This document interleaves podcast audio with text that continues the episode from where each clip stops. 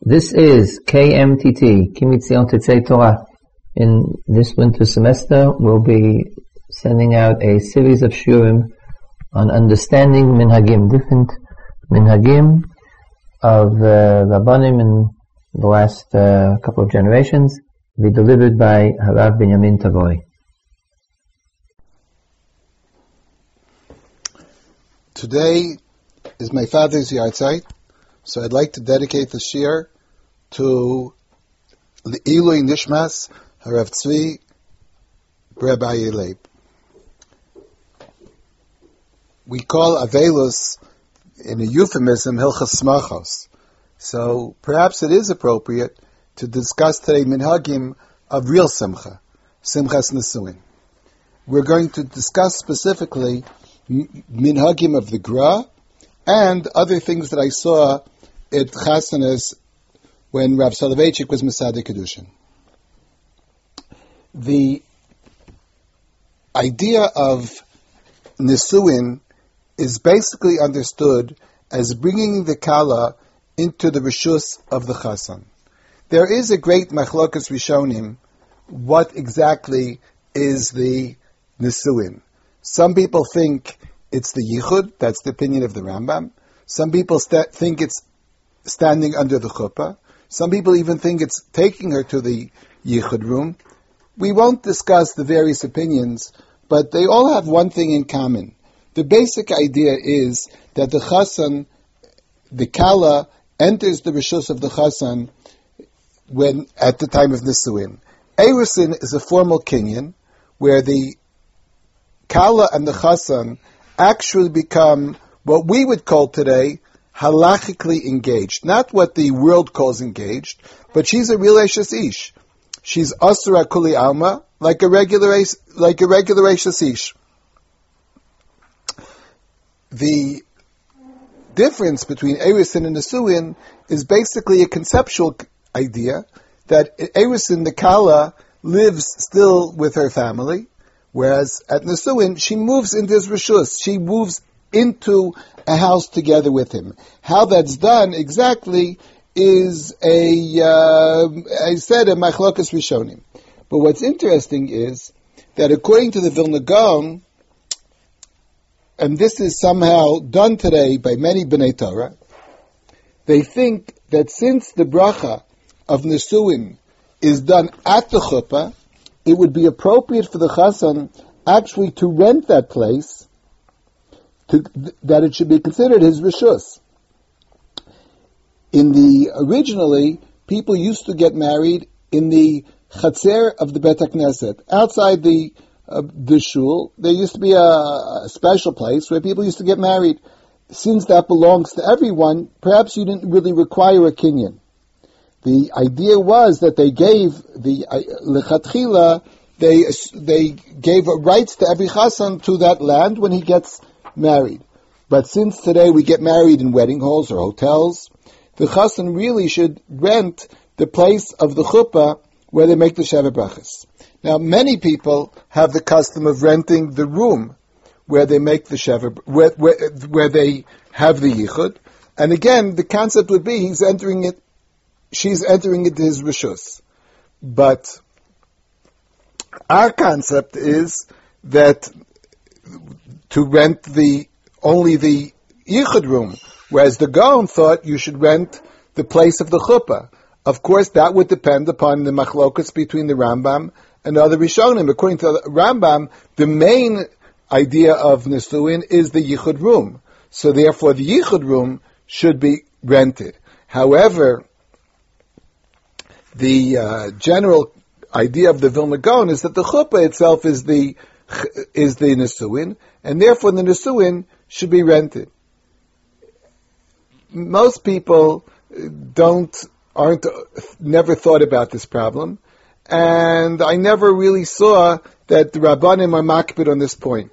But apparently, the Vilna Gaon was makbid, not only in the Yichud room, but more pre- precisely on the room w- where the chuppah actually took place. Another interesting uh, idea of the Gaon as opposed to other customs is when the Adim have to sign the ksuba. Let's just remember that when in Chutzlar it says, the way I remember it, the, the ksuba is always signed before the wedding. At the chassan's tish, they make a fuss about the ksuba, they, they write it, they sign it, they look at it, etc. But in Eretz Yisrael, many people have a custom of signing the ksuba as they read the ksuba. They get up to the place where it says they make a kinyan, and then they actually do make a kinyan, and the Adim sign it under the chuppah. In terms of the decorum of the wedding, the American uh, minhag, which is a minig prevalent in Eretz Yisrael as well, but that minig of signing it before makes the chuppah run much more smoothly. when you read the ksuba, you just read the ksuba, and you don't interrupt for the reading of the ksuba, whereas you, go, you have to get a pen and you have to, the Adim are standing up and somehow they have to hold the ksuba in a rather awkward fashion and, and sign it. It's just, uh, runs more smoothly the way you do things in Eretz Yisrael. The Vilna Gaon said that the Adim can sign even if the, the, the husband told them to sign. Usually, you you think that they have to certainly see the Kinyan, the Kabbalah's Kinyan. They have to see. It wouldn't be sufficient to say, well, the the husband said, go ahead and sign. But the Vilna Gaon said that's sufficient as long as the husband told them to sign. He also said that there is a custom to write the ksuba, to sign the ksuba at the at the tish, even though the ksuba is not into doesn't go into effect at all, and it's not considered as if a lie. They signed the ksuba as if they are getting married, but they're not getting married yet. It's going to be a little later. They didn't do anything about getting married. They didn't do even do Awisin yet. So we have a custom that one person uh, reads it out loud. Now, in the Shulchan Aruch, it's interesting that the Shulchan Aruch says in Siman Samech Vav that a person can sign, can be mitchayev on the ksuba, even though he, he's penniless. And that's based on the Tosfos, the beginning of the fifth parak of ksubas that we're not going to go into. But here, the Shulchan Aruch, the Ramah says Ein la'edim lachtom aktuva ela la'achar shekibel lechatan kinyan. You should not, the edim should not sign the ksuba unless the chassan already made a kinyan. V'yesh mekamot she mekilim bazeh. The Ramah says there's some people who are makel, and the Vilna Gaon said that is okay. V'chein sheyesh edim חותמים על הכתובה שקראו תחת החופה, אף על פי שלא שמעו הקריאה. Now, the Adim who sign it at least should listen to what it says. Now, there's a question, do they have to read it themselves? How can a person sign a star and testify and he doesn't even know what it says in the star? From my experience, many years, I've seen many times the Adim just sign the, the ksuba. They just assume that's fine what's written in the ksuba. Perhaps the custom of reading the ksuba out loud is to make sure that the Adim actually at least heard what it says in the ksuba. But in the in the Ramah, it says if the husband told them to sign, even if they didn't hear the reading, it's okay. But then he adds an interesting reason. Afapi dulo. It's not proper. They should have at least heard what the ksuba says. Ein lishanos minhagam. We sh- we do not have to change this custom. Shelalahotzi laz aksubas harishonos. We shouldn't cast aspersions on the ksuba that many people did it before. Now, see, this is a general principle in halacha. Certain customs that were done for many, many years, as long as we can't say they're really, really, really, really wrong, then we would say if today we're more machmir than they, sometimes we'll create a situation where people will say, oh, that ksub is no good, that ksub is no good, the Adim didn't read it, they didn't sign it properly, they signed it without hearing what it, what it said. So therefore the Rama says that even though it's not proper, that's fine. Bidi, at least bidi avad, not to not to deviate, not to change from the original ksubas and to say that what they did was was wrong. Someone came up with an interesting su- suggestion that the idea in Yerushalayim is generally to sign the ksuba under the chuppah. Now, the ksuba that's written in Israel is a little different than the ksuba generally used in, in Chutz In the ksuba in, in Chutz it doesn't say a word generally about where to live. But in Yerushalayim, sometimes there's a clause in the ksuba to live only in Yerushalayim, or at least not to leave Eretz Yisrael. So some people think that it's better to sign it after the Erusin, because before they're even married, that might be considered a, a type of a davar shalom olam. But I guess you could, you know, raise arguments pro and con for this. The general impression is that the Adim should read the ksuba before they sign it. They should listen to the kriyas ksuba, and to sign it under the chuppah is the minig in many places in Eretz Yisrael. The custom also is that the Adim who sign the ksuba watch the delivery of the ksuba from the chazan to the kala, as Adim Mesira, as it were. I once asked Rav Lichtenstein, why do you need Adim to see the Mesira Saksuba? There is a concept in halacha of shtar kinyan and shtar raya. Shtar kinyan is a, is a shtar that affects the kinyan. Shtar raya only proves things. Now the shtar ksuba is a shtar raya. The kinyan was made by the chasan and whoever accepted on behalf of the kala. That they made a kinyan that the chasan chayev he took upon himself the obligations written in the ksuba. The ksuba only proves it. You don't need to see mesira of a shtar ksuba. Only if she has it, then the, the star in her hands is sufficient proof. It, what, nothing was created by the Masira, so why do you have to have Adim by the Masira? So this is an interesting question, and Rav Lichdin's answer to me, I find even more interesting.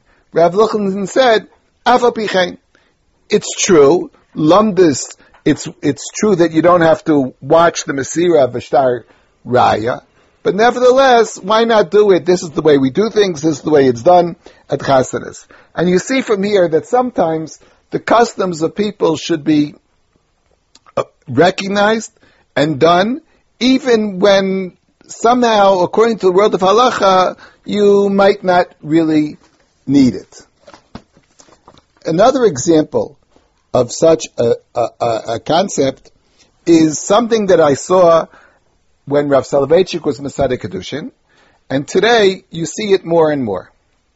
Before the chuppah, the, there's a minig that the chasan covers the face of the kala with a with a with a veil. It's what we call the badekin.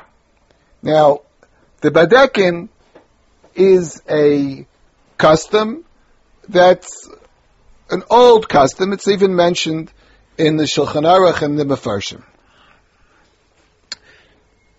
At first glance, it's a prelude to the Erisin and the Suin. And therefore, there is no halachic merit to the Badekin.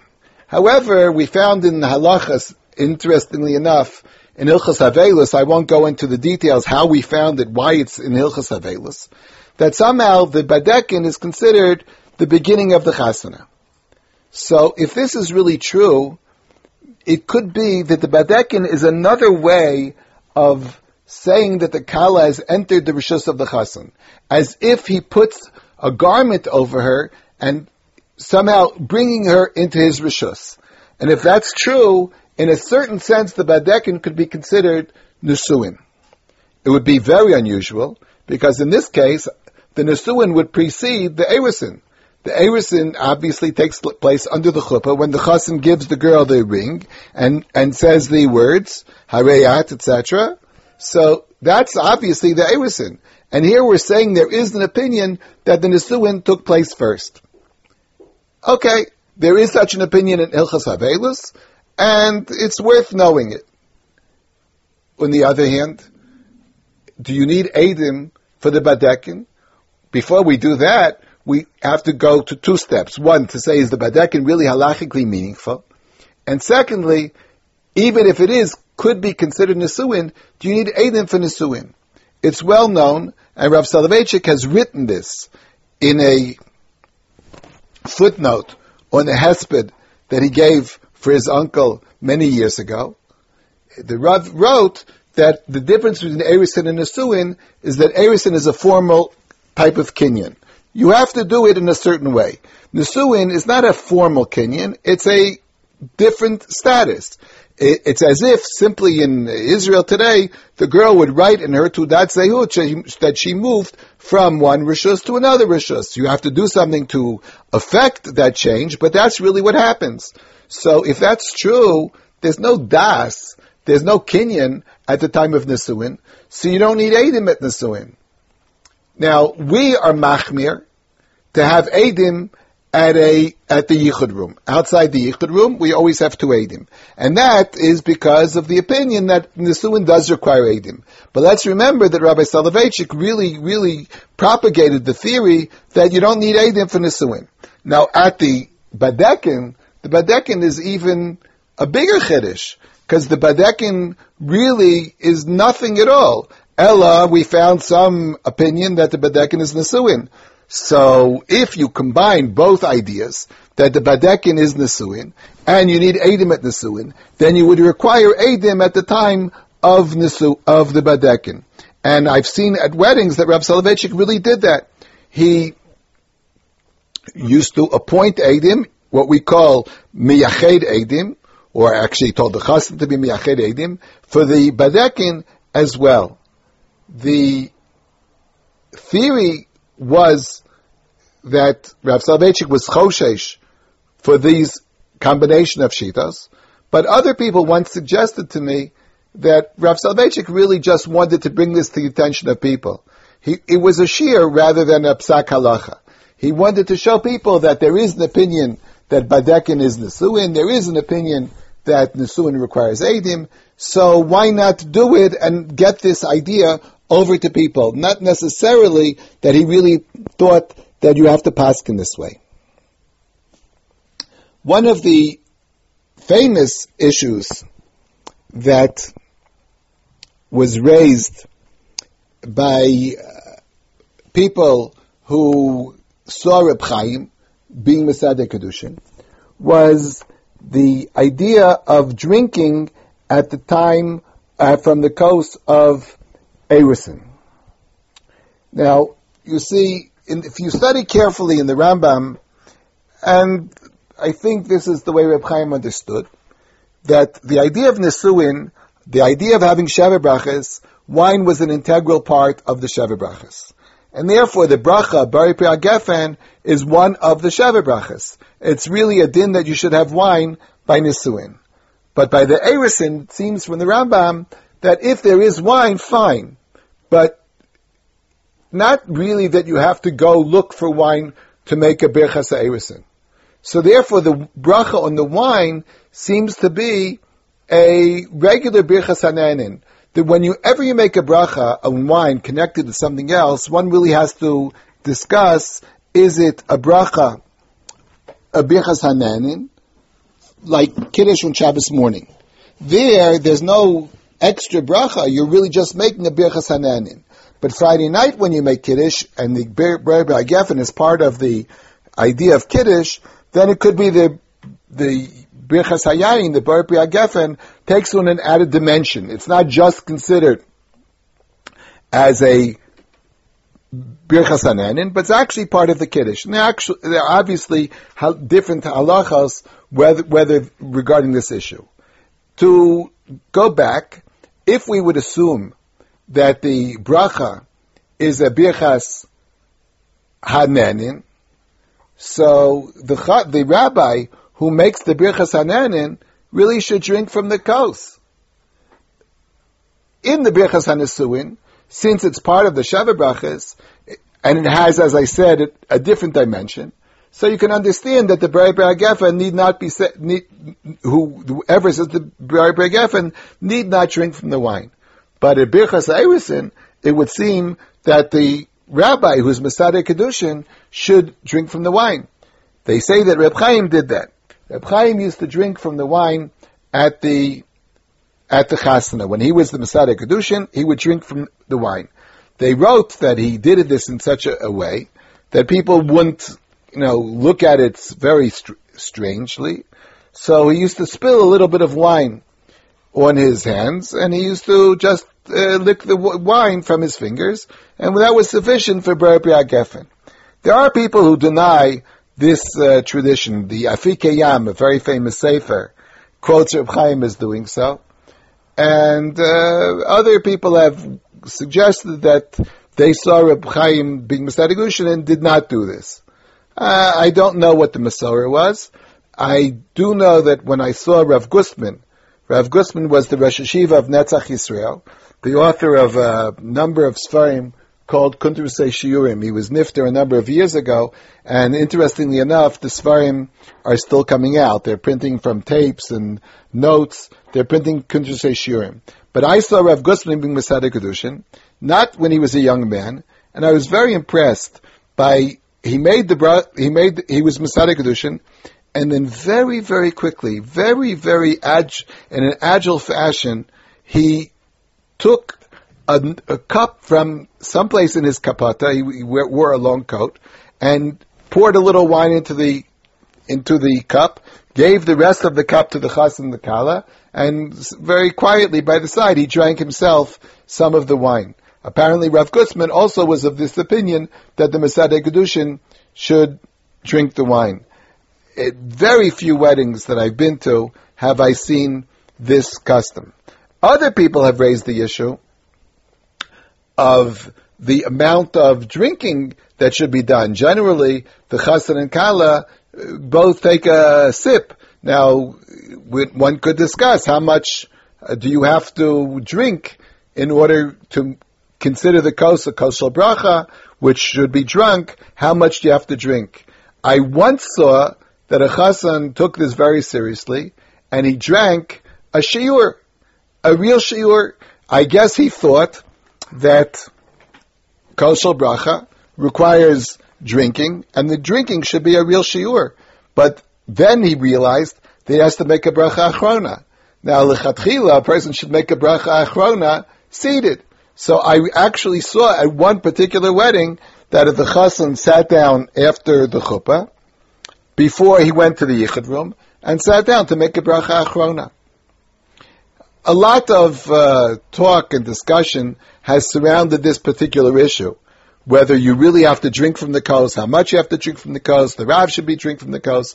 But I'd like to mention again, specifically I was talking about the Rav drinking from the kos Erisin, but not from the, the kos doesn't seem to be the same problem. This whole issue, of course, is predicated upon the assumption that the Rav Mesader Kedushin is the one who made all the brachas. This issue really is an interesting discussion among Rishonim. You see, there's a famous machlokas between the Rambam and Rosh about the nature of the bracha of Erusin. The Rambam says that the brachas of is a brachas mitzvah, and he says, for example, that when you make a shaliach to do the Erusin, so he should make the bracha, or in a normal case where the husband himself is is there at the chasana, so he should make the bracha. The same way you would make a bracha on a mitzvah, you do make the bracha before you do the mitzvah, over like you do in other in other mitzvahs. So it's fairly clear in the Rambam that the bracha of Erusin is a Birchas HaMitzvah. The Rosh in Ksubis disagrees and thinks that actually there is no mitzvah in the Erison. He feels the real mitzvah is Pururvu, Purya Varivya, or Priya or. And therefore, the Erison itself is not a, is not a mitzvah. So the bracha on the Erison, according to the Rosh, is more what we would call a Birchas HaShevach, Birchas Hoda. It wouldn't be a Birchas Hanenin at all. What would be the big difference between the Rosh and the Rambam? According to the Rambam, the Chassan should make the bracha himself. According to the Rosh, really who should make the bracha? It seems that anybody who's there, who feels the Shevach Hoda of seeing a Chassan Kala build a new house in, in the nation of Israel, Binyan Bayis Chadash Am Yisrael. So those people should be imbued with the simcha, with the feeling of Shevach Valda, Takarish Baruch Hu, on Mekadesh Amo Yisrael Adei Chupa V'Kiddushin. So really then, the Rav is fine if the Rav makes the bracha. Whereas according to the Rambam, it seems very problematic that the Rav should make the bracha. In various communities, in the what in the in the real Sephardi world, what we call Edot HaMizrach, the custom was always that the chassan makes the bracha himself. In Teiman, this was definitely the custom that the chassan makes the bracha, since in Teiman they always followed the custom of the Rambam. In general, the Ashkenazi Jews, and today I think it's prevalent all over, the Rav Mesader Kedushin makes the bracha for the chassan and perhaps for the kala as well. The Noda Yehuda, in a famous tshuva in the beginning of Even HaEzer, says that he saw a tshuva of the Rambam, that if the rabbi makes a bracha, or not just the rabbi, anybody who would make the bracha, other than the chassan, would be considered a bracha levatala. Since the, the it's a brichas hamitzvah, the only reason I can make a brichas hamitzvah for someone else is because of arvus. That's only if I'm chayiv in that mitzvah. I'm not chayiv in the mitzvah of kedushin. So there's no idea of arvus for the bracha of kedushin, and therefore the Rambam said in the tshuva, according to Noda Yehuda, that it would be a bracha levatala. I once was at a wedding that Rav Kapach was the Mesader Kedushin. Now Rav Kapach, who put out many Svarim of the Rambam, he put out a whole edition of the Mishneh Torah, was a tremendous expert on the psak of the, on the Rambam. He was also the leader of the Taimani community. And at this particular chasana, he said the bracha. He was Mesader Kedushin. I went over to him after the chuppah, and I said to him, I thought in Taiman, the custom was that the chassan makes the bracha. Now this is a Temani chasana. How come you made the bracha? And he said to me in one word, hitkalkalnu. Somehow we became used to the customs of Eretz Israel, and we changed our Temani custom. And he did not put it in a positive light. Hitkalkalnu. I said to him, okay, you follow now the custom of uh, gen- of most people in Eretz Israel. But according to the Rambam, it's a bracha levatala. How did you make a bracha levatala? His answer was that the Rambam didn't say it's a bracha levatala. The Rambam just said it's appropriate for the chassan to say it. But I said, but the no Yehuda quoted such a tshuva, and Rav Kapach, who is very familiar with everything the Rambam ever wrote, said that he does not know there's such a tshuva in all the writings of the Rambam, he never saw such a tshuva. And therefore, he felt, at least the Minhag Eretz Israel, he could follow the Minhag Eretz Israel. There was once a chasana of one of the Talmidim of Yeshivat Har Etzion, a very, very fine Talmid, a real Ben Torah, and he knew all the sugyas of Erisin and Asuin. So before the chasana, he told Rav Lichtenstein that he would like to be Mesader Kedushin himself. He would uh, certainly want other people to get kibudim, and he wanted Rav Lichtenstein to be there very much. but he said that he would like to make the bracha himself in accordance with the Shita Rambam. The way I remember is that Rav Lichtenstein told him that he would not accept such a practice. Since the general custom is today that we all have a Rav who's Mesader Kedushin, Rav Lichtenstein felt it would be smack of Yuhara if a person would do something that's so different than other people and somehow show that he's really, really, uh, in a sense, considers himself superior to other people, Rav Lichtenstein certainly did not agree. When Rav Soloveitchik was Mesader Kedushin, very often, if he saw a big Rav, uh, Rav Moshe Feinstein or someone of that nature, there aren't many people of that nature, but if he saw Rav Moshe Feinstein, very often he would give the coast to Rav Moshe Feinstein and say that he should say the brachas. Sometimes the chassan was not really happy by this practice because he wanted the Rav to be Mesader Kedushin. And the Rav said, used to say, I was Mesader Kedushin, I took care of everything.